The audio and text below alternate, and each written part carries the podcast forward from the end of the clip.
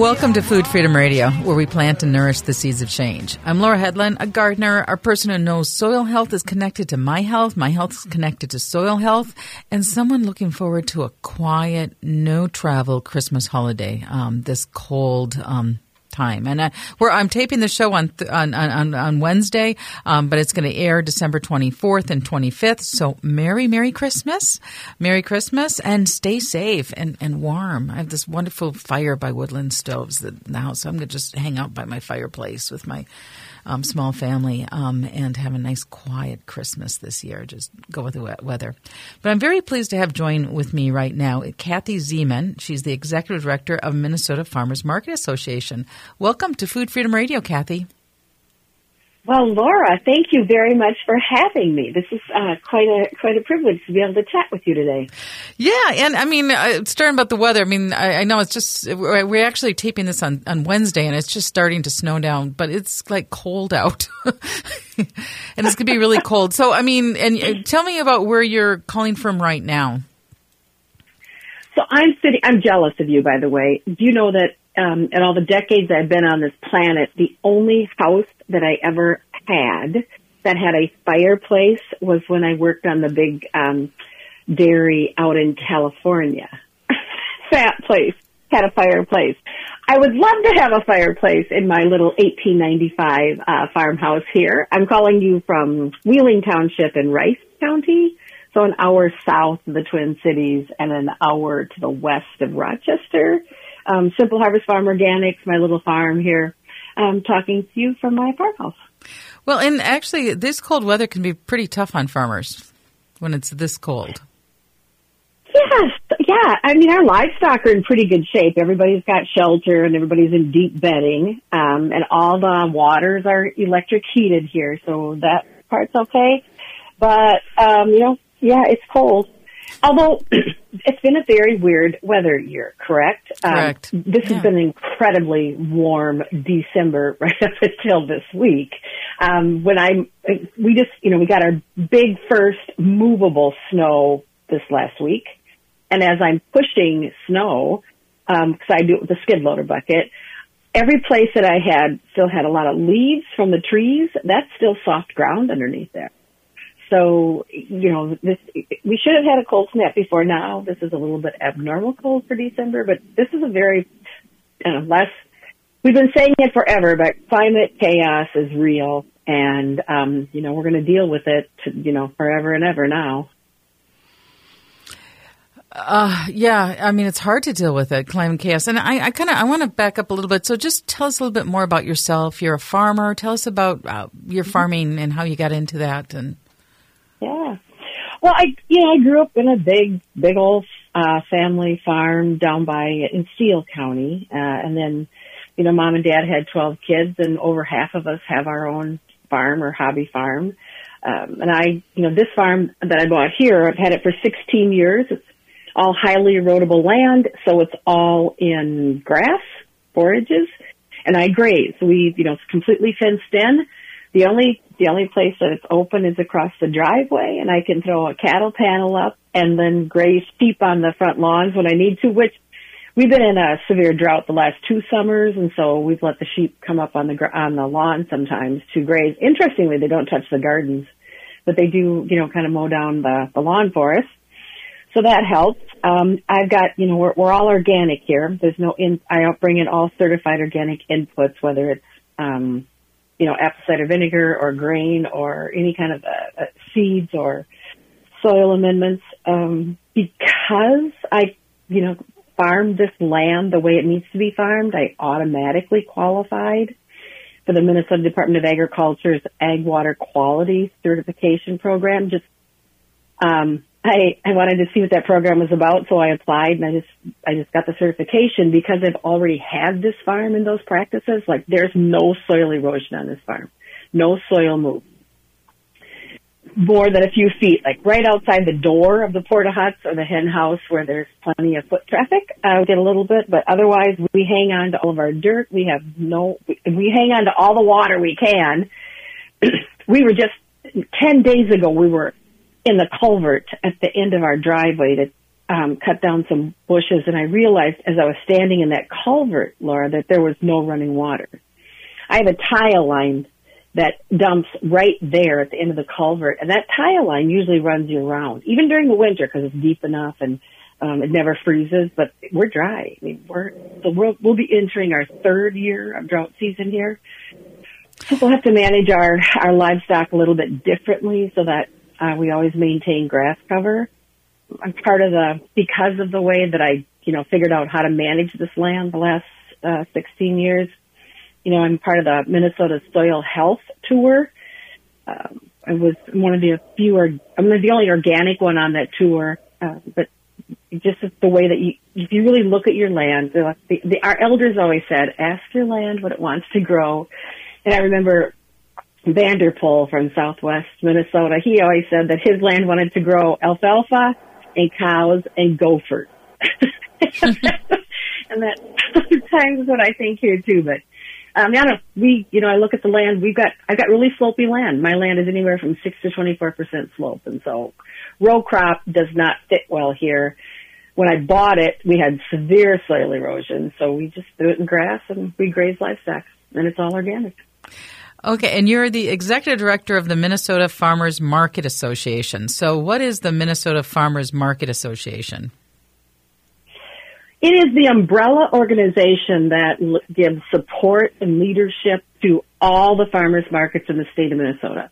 And I ended up with, I'm uh, entering my 11th year of working with MFMA, and I ended up with MFMA only because when I started farming, I knew that I did not want to um, sell into the commodity world because that's a price taker, right? And so it's really hard to take a price when it's not – based on your costs. So I wanted to always direct market. And when I got into direct marketing, that's when I ran into some really inconsistently interpreted and inconsistently um, uh, put into practice some laws and regulations that did not make any sense to me at the time. And at the same time, MFMA, that board of directors had put out a call that they wanted somebody to be their their office manager worked remotely from, you know, their home office. And I said, well, pick me if you're okay if we all, you know, look at some laws and maybe do some public policy work and change some, because a lot of our food laws, Laura, are, you know, 1906, 1908. They no longer fit today's food world. So, um, so they said, we all said yes to each other. And, um, so I'm, I'm the executive director. I work with a good, uh, we are a very tiny but mighty team of folks that um, work with the Minnesota Farmers Market Association, a super board of directors. We we now have directors in all uh, nine regions of the state, so every corner of the state has um, a voice, and we rely on those directors' eyes and ears to let us know what's going on in their part of the state. Um, and we're you know we're here to we're here to build out a resilient uh, local food shed so we can continue to uh, grow good food and feed our communities. So, um, why are farmers markets important? Farmers markets are there. Farmers markets are a super business incubator. If in the state of Minnesota, if if what you're selling is hundred percent product of your farm or garden, you you do not need a license to sell that. So um, truly food freedom, right? Right. So if we've got if we've got 352, and that's written into our constitution. So if it's 100 percent uh, product of my farm or my garden, which could be my honey from my beehives that are located on other people's lands, but the hive itself is considered the farm, you need no license selling that honey. And you can sell that anywhere. You can sell that to grocery stores or restaurants or hospitals or schools or directly to your neighbor or at your farmer's market. So what I love about farmers markets, if we have a lot of farmers markets in the state, it means that we are doing a good job of working with our people, growing their food, selling their food to their neighbors, feeding their communities, and making those raw ingredients available to their wonderful creative food makers that we have in this state. Regardless of which culture you are, regardless of where you came from, they can take those those eggs and all the veggies and fruits and um, nuts and grains and make them into wonderful food many times from your home from your home kitchen.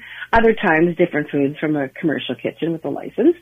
And then sell them to your community. So farmers markets really build community and build a resilient community because you're growing and feeding your community at a very local level. During COVID, certainly we proved that, right? Everybody knew it before COVID, but during COVID, that's when the value of having robust uh, farmers markets really came into play.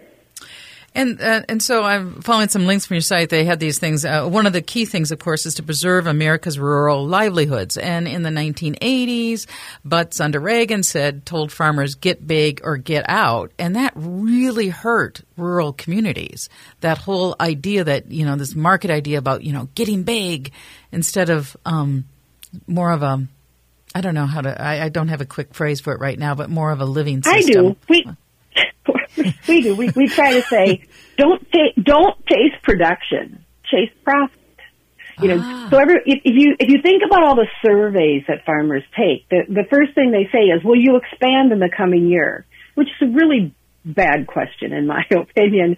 We shouldn't be asking that question. We should be saying, "Will your business plan follow your values or your principles in the coming year?" Continuing to expand doesn't necessarily help you do anything, right? It just means you're going to have growth. It might, it, you, you might be abusing the land on which you live. Cancers um, grow. Cancers it, grow. But is that the expansion we want? you're listening to Food Freedom Radio, and we're talking with Kathy Zeman, the Executive Director of Minnesota Farmers Market Association. We'll be right back.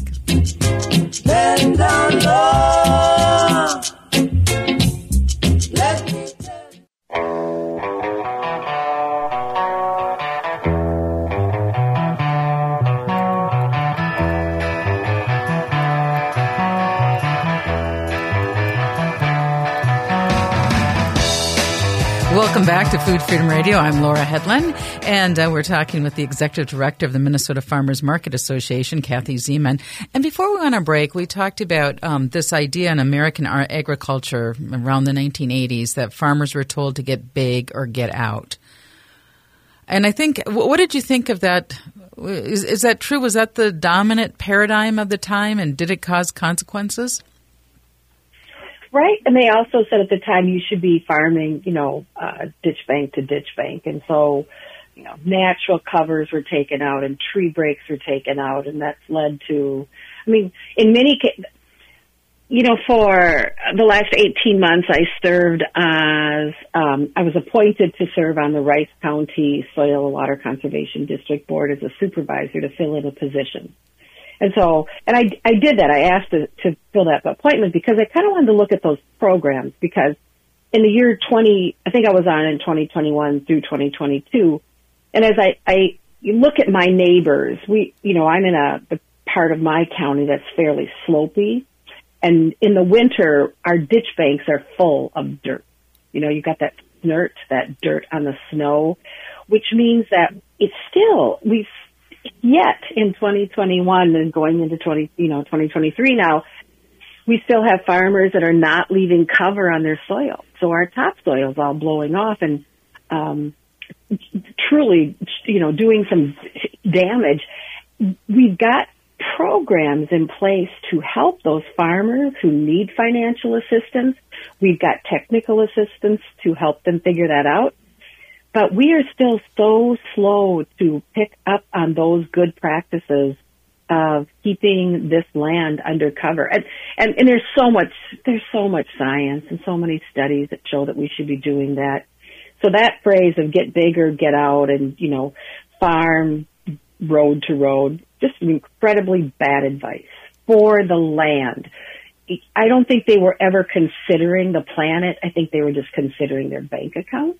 And so poor advice and we're still today paying a price for that, right? When I bought the, this farm, super soil erosion, there was a, as it slopes down into the, my creek, which is a tributary to Prairie Creek, there was a, a gully cut into that soil about four feet deep because the water came down that so fast, right? Just cut a deep trench into the, the soil bank there into the creek.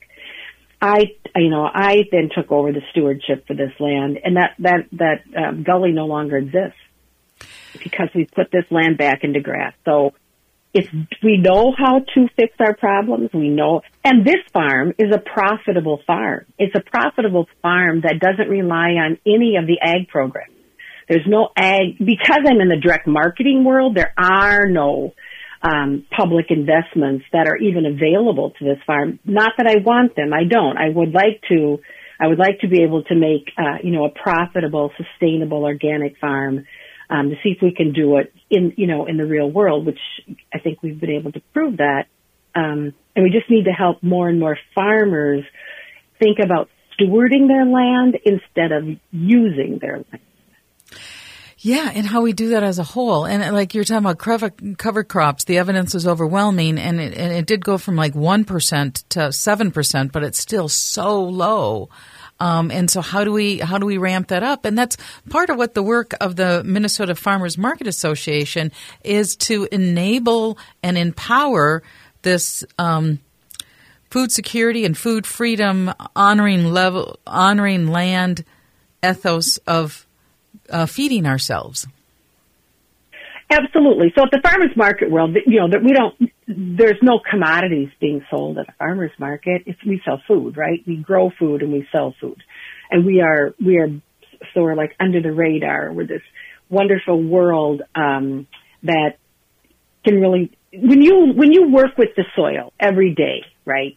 With your hands in many cases, uh, there, that's a different way than if you are, than if you are, in um, big vehicles, big big combines, big tractors, uh, running it, uh, and never really getting a, a good feel for that soil and what you're doing to the soil. So you can see it, you know, you can see the changes in it. So at the farmers market world, you know, we, we grow and sell food. That's what we do. We, we're the, we're the food farmers and the food makers. And so we keep an eye on that, right? And so we incentivize, like we have many farmers markets and more and more now going to a policy that says if you're going to sell prepared food here, but if you're going to sell your scones and your uh, cupcakes and your cookies, you have to buy at least one ingredient from a local farmer so that we are all together supporting each other and supporting our local food shed.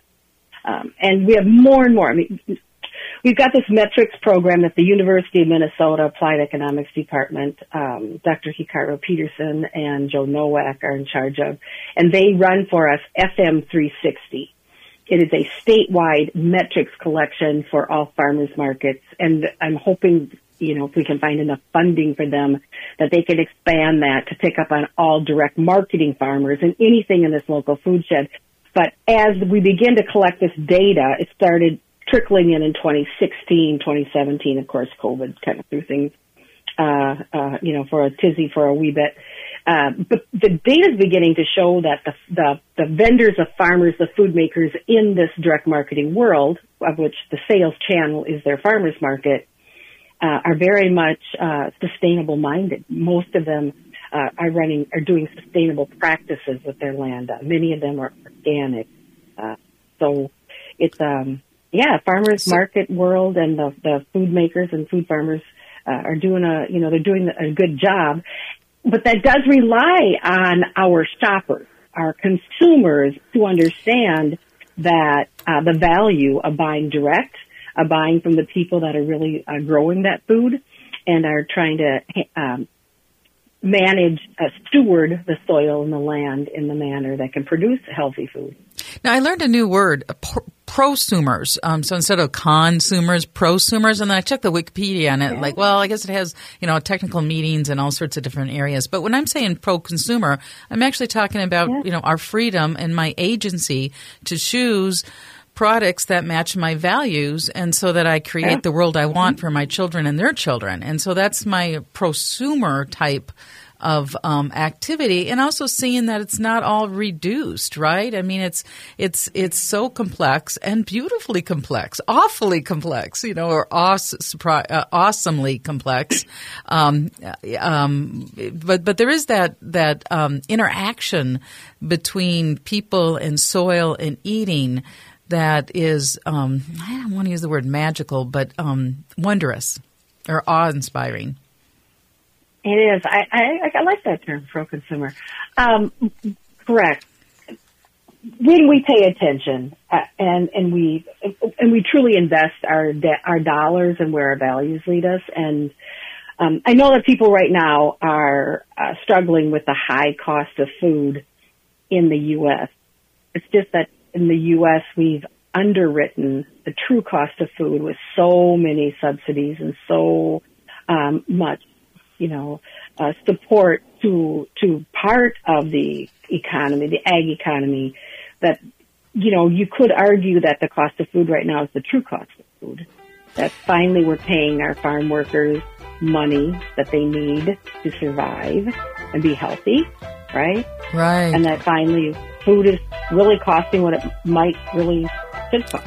We're going to take a break and we'll be right back. We're talking with Kathy Zeman. She's the executive director of the Minnesota Farmers Association, Minnesota Farmers Market Association.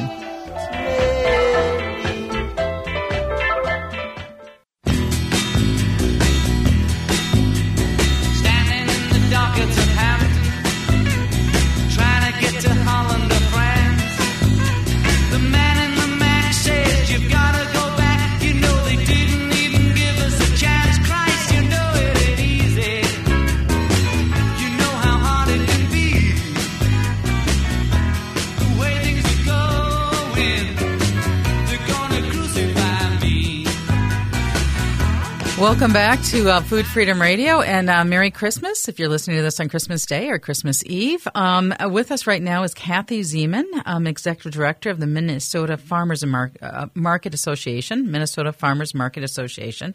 And I'm just curious, there's so many wonderful things on your website. So one of the things on your website is people can go on there and see a map of all the farmers markets in the Twin Cities. So tell people how they access that map.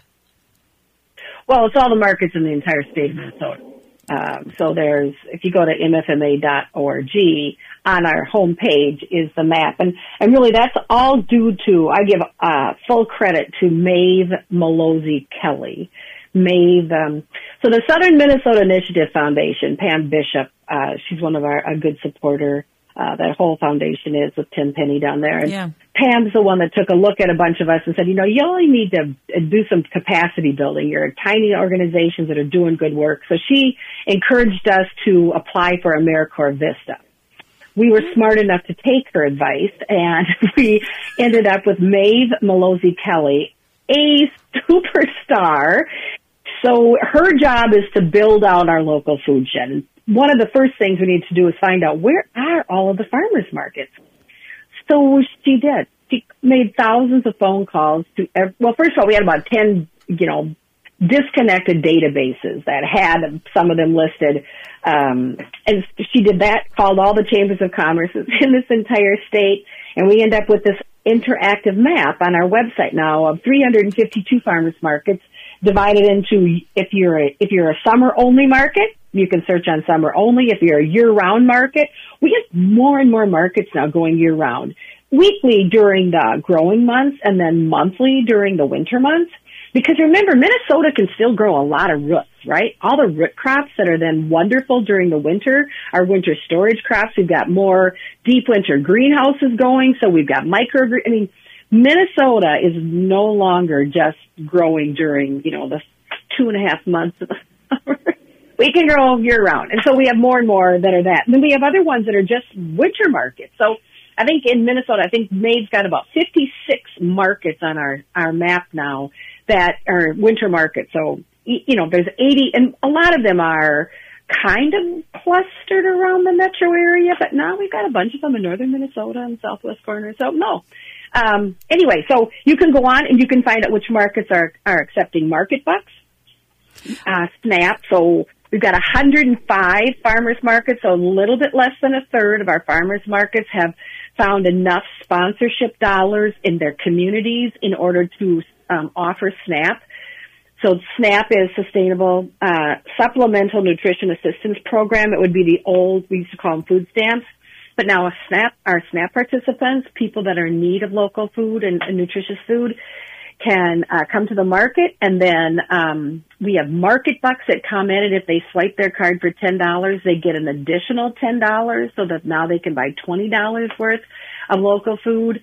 uh, from there. And then we've got, and then across the state, so many other organizations are donating money. So we've got Power of Produce for kids, Power of Produce for teens, Power of Produce for our seniors. We've got to- tomato tokens. We've got, um, and a lot of that, some, a lot of that money is coming in from our medical associate, uh, medical institutions because um, they understand, like Veggie RX, we literally have uh, pharmacies and uh, medical institutions um, donating money so that people that need fresh produce and fresh food can get take some coupons and then go buy that at their local farmers market. That is so awesome. We had a, a guest so on last week too at this Fresh RX, and it's just, I mean, yeah. I mean, you just have to go yeah. side out, but I mean, human health, we have in this country, we've become less healthy over the last couple decades, and a lot of it is connected to soil health and how we've been eating. And right. so, having um, fruits and vegetables, and the, most of us are not getting enough fruits and vegetables. And also, you talked earlier about the cost of food, and you know, I know a parent who kids loves grapes, but I can't afford them you know so i mean it's it's just it's how do we rebalance the system to be kinder and saner and that's why I love the work and I love the story you told about the AmeriCorps uh, volunteer that said, well, I know a sane thing to do. Let's make sure we can find our farmers markets and support that economic system. So let's talk a little bit more about the medical and the health benefits of thriving farms with healthy soils owned by the person that's making money and enjoying their livelihood. Well, you know, you, you said something interesting there about the farmer who owns that you know, we have a lot of, of our farmers, and I, I like to say it's a pharmacy, like F A R M A C Y. So if we're really taking care of this planet, then the soil itself becomes the pharmacy, right? But it's F A R M A C Y, because um, then it's really nutrient dense, healthy food. Uh, it doesn't travel very far, so you're not having all of the nutrients expire. Um, during transportation and, and all the challenges of transportation. I mean, granted, I still want to get my olive oil, and we can't grow that here in Minnesota, but we can grow a lot of foods here in Minnesota, and so we, you know, we're trying to to buy locally and in season really helps. Um, so I forgot, Laura, even what you, that original question I know was. the what one thing that? is I throw out the phrase owning, but I also know there's a lot of innovation because uh, owning the land land is such a big topic. So let's just share whatever insights okay, you have land, about yeah. land. So in the Constitution, if our Minnesota Constitution, it says if it's a if it's a hundred percent product of the farm or garden that you own, that you operate or cultivate, and those are critical words in our Minnesota Constitution because um, it kind of speaks to the fact that we don't really own the land, right? I mean, we have ownership and they're on that legal side, but we're really operating and cultivating it as long as we are here on this planet none of us live forever. So it, it, it really reads into that, that we're passing this land on then to the next generation and that we need to uh, cultivate it honestly and healthy and uh, correctly as we do that. So, and that's the food then that we are all doing. We have got a tremendous amount of food farmers in the state that need access to land that are renting, but because they're renting, they have sh- their their short-term goals and there's sh- they so there's not if you think about if you're renting land we it's hard then to put in infrastructure to irrigate correct? To like get the wells in the right spot because you're renting you don't own that. We've got the there's a there's a new startup in the Rochester area called the Village Agricultural Co-op. And they've got mm-hmm. I forgot how much land Amanda uh she's the executive director down there has kind of cobbled together but 120 farm families, 120 families are growing food down there um, that they want to grow, that they that they like, the kind of food that they like. It is an amazing, it is an amazing operation. You've got the Hafa Farm. You've got other mm-hmm. groups of farmers. You've got the, the, the New Roots Incubator Farm in northern Minnesota by Moorhead and Fargo. So these are farmers that have, uh, don't, they, you know, they they are, they would be, you would consider them probably our new Americans. They did not come from the generations and generations and generations of farmers, you know, who, who took that first land from our, our Native Americans. They, they didn't do that. So these are new farmers that need access to land. They are all growing cooperatively. They're farming cooperatively. So they're owning, they're kind of going back to the old days where they would all kind of cobble together. Not everybody owns the tractor. Nobody, not everybody needs to own their own tractor if you are farming cooperatively. Um, so that is one of the big challenges going forward. We'll, we have some Minnesota and across the U.S. We have some zoning, old zoning ordinances, just like the old food laws that no longer pertain. We've got some old zoning laws that we should look at, and I know that'll be scary to some people, um, but I still think that we should take a look at it and have a discussion about it because um, I, I think when you play out the alternatives to having just a handful of people, when I left Extension back in the 80s, uh, at that time there were 17 people that owned all of the ag land in Traverse County. it does not leave a lot of people living in that county. So how do you keep roads going and how do the people living there have a school system, have a hospital system? So I, if, if you look at Minnesota, uh, if you look at the U.S., we're going to want to have people, right? We, I don't think it will serve anybody any good to have everybody living with inside, you know, 10 towns in the state. We do want to hold people, um, we want to have people be able to live across the entire state, and that will mean looking at a different system of land ownership and a different system of getting infrastructure there, whether it's water, um, land, um, roads, school systems. I, I mean, I think that's our that's where yeah, the next so, and I think, is. And I love the yeah. So you love what? What do you love? well, I love the fact that, and I love the fact that we've got 352 farms. If you got 87 counties, and I'm not counting, there's probably 30 or 40 more farmers markets located on the, the 11 tribal nations in Minnesota. Uh, that I know of. There's probably more. I just know about that that number. But I love the fact that in 87 counties, you know, we've got a fair amount of farmers markets, which means we've got a lot of vendors out there growing and producing and making their own food. And, it's a pretty big industry. And if we scale this up, imagine the world that we'll leave. I mean, it, this is the way to have healthier soil and healthier people and create a whole culture of well-being. And, and you're right, the word owning is, uh, I mean, I don't want to just use that word owning, but coming into the agency of, um, of uh, our aspirations for healthy soil or our, relational agency. Maybe that might be one way of saying yeah. it. But um, so uh, farmers markets preserve uh, rural livelihoods and stimulate local economies, increase access to fresh fresh, nutritious food, support healthy communities, promote sustainability. Yay! But also, one of the big things I found on your website is to make you you, you make it you you you, you want to make it easy for people to be a vendor at a, at a farmer's market and, and increase that whole ecosystem of how people be a vendor. So share some of the resources that you have um, on your website and how people can get information from insurance to licensing. I mean, there's there's a lot of details there, but just if someone thinks eh, maybe I could do something like that.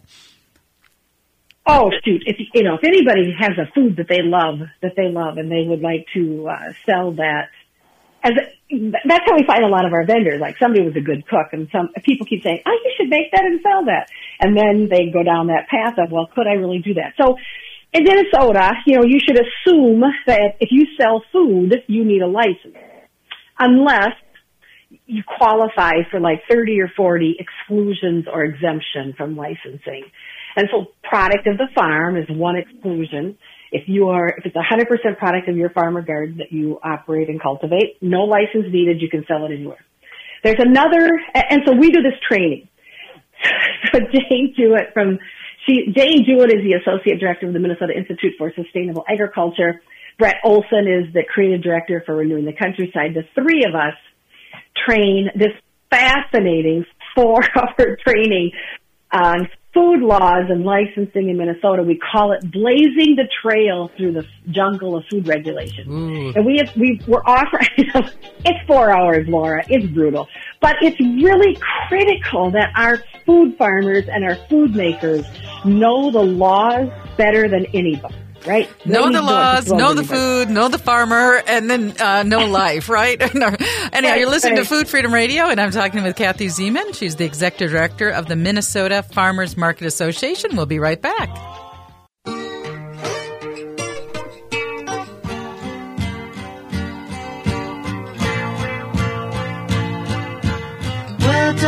Are flowing out like endless rain into a paper cup. They slither wildly as they slip away across the universe. Welcome back to Food Freedom Radio. I'm Laura Hedlund, and you're listening to Food Freedom Radio, where we plant and nourish the seeds of change. Um, and joining us now is Kathy Zeman, the Executive Director of the Minnesota Farmers Market Association. And Kathy, the legislation legislative session is going to be starting. Um, are there specific issues that um, you think is important that we're informed about and move forward? Yes, there is. Uh, um, there's a couple of laws that MFMA will work with uh, Minnesota Cottage Food Producers Association and other allies out there. We'd like to. We, we need to. Re, we need to um, amend our food sampling law. We uh, prior to 2014, if you wanted to sample food at a farmer's market or a community event, you had to have a license because that was all that was available, and that license was good for like 11 days or 21 days didn't make any sense. And so, uh, fortunately, we had good people at both the Minnesota Department of Agriculture and the Minnesota Department of Health. And we, first we had to learn a lot because certainly we didn't know a lot. Um, and then so we, we created the, the safe food sampling law at farmers markets in 2014. We've lived with that law now for eight years and we've, you know, it, even though it was, I thought it was scathingly brilliant because I helped write it. Of course, we saw some things that we should probably change. So we're going to go in and try to touch that. It, um, because of the way we wrote at the time, it references an old part of the food code that actually no longer needs to exist because we modified the food code coming forward. And we know now that if, um, hand wash, washing your hands is really important, right? When you're handling food, especially when you're giving it to someone else. So, uh, but we know that if those food samples can be prepared in the home, before you go to your farmer's market and they're covered, then you don't need to bring along a hand washing station. But the law right now requires that. So we're going to try to tweak those two pieces. We love our food samples. Easier. I love our food samples. so yeah, so yeah, I can right, see that. Right? You know. That sounds and good. so if, yeah, so if you if you have to prepare the samples on site, yes, you should have you need to wash your hands before doing so. But if they're prepared ahead of time, then you shouldn't need to bring that hand washing station. And we got pretty good agreement on that, so we'll try to tweak that. The uh, on the cottage food side, the the um, improvements we made to that law in 2021 that went into effect this past year were super. So you can now, from your home kitchen, you can make um, any kind of non-potentially hazardous food. You can sell up to seventy-eight thousand dollars in gross sales Ooh. annually uh, from your home kitchen, as long as they're these non-potentially hazardous foods, of which there are thousands, right? Um, but a couple of things in that law that we'd like to take a look at. In that law, because we were referencing an old federal law, we state that you can't ship any cottage food. Well, 35 other states have figured out that it is legal to ship. So you could send, you could put in the mail um, cookies if you wanted to. 35 other states have figured out that it was legal. Here in Minnesota, our law says it isn't. So we want to research that and say, well, if it really is legal and there's no food safety issue, which there shouldn't be because they are already non-potentially hazardous foods, then it would seem that we should be able to do some shifting on that. We'd like to look at that um, on the cottage food side. Um, I'm assuming with the change in the law last year that declared um, THC edibles to be legal to sell, even though in the law we said edibles aren't food. They're, but I mean that was an interesting law the way it was written. I'm sure that'll get looked at again this year, but it, it has come up at a number of farmers markets. Could we be accepting um, uh, THC edible food vendors. Uh, we don't, we can't actually find uh, anybody who wants to insure those right now, so we'll put that on the back burner. But that's an issue coming forward on farmers markets. And then in the state of Minnesota, we've got ten functioning. I lied to you. Seven functioning. Three are trying to get going. Seven licensed farmers market food hubs mm. that have an online sales platform, Laura, and so what they do is they say, okay, farmers, put your products online. We'll, we will be your, we're your store now. We'll be your salespeople and we're going to go find buyers for that. And because they're licensed, they either have a retail license or a wholesale license. Both of those are really relatively cheap. Um, then they go get the buyers. And so you got schools now being able to go online, make one order, probably are ordering from 10 different farmers making one order and then bringing all of that local food into schools or into uh, grocery stores or restaurants.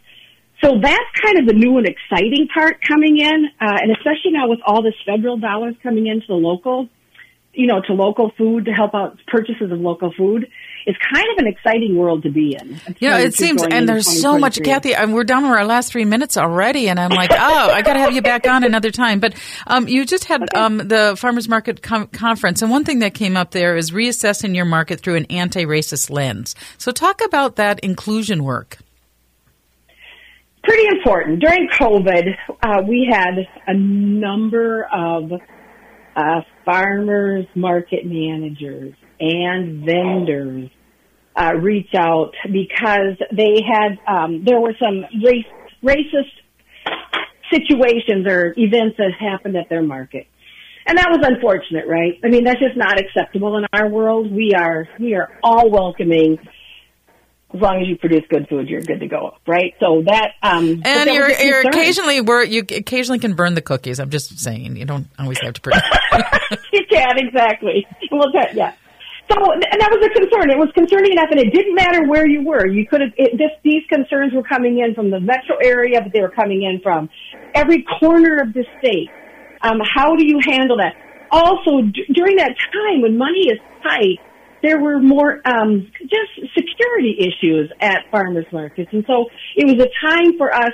That, uh, there's a national farmers market coalition, which is the national umbrella organization for all farmers markets in the U.S. Uh, and and so they they are the ones that worked with this group, and they put together the anti-racist farmers market toolkit. So it's a national movement, and we had uh, two folks from that group come in and do a talk with us and it was kind of fun. We'll, we'll probably try to help five or six farmers markets who wanted to do a cohort during this uh, community of practice in the next couple of years to really look at how welcoming are they? How so Because your policy so it stems from not only is is your, is your farmers market welcoming to everyone in your community, and how do you assess that? How do you know whether it is or not? And are your policies welcoming to everyone? So I, I had to look in the mirror. We help host this thing called the, the for the for the cottage food law, Laura. We we host this called the non potentially hazardous foods list because people need to know what those words mean, right? But all of the words in there are pretty Minnesotan, and so there are a lot of different ways to just from different cultures that have fruit filled biscuits, right? We, I might yeah, but we were saying the word biscuits when there's all sorts of them. And unfortunately, we are out of time. Right. I'm going to have to have you back, and we're going to have to talk some more because uh, um, the hour went fast. Um, Kathy Zeman, uh, Minnesota Farmers Market Association. Um, the website is mfma.org. Um, so thank you so much, Kathy, and thank you for listening. Uh, stay warm and stay safe. Yeah.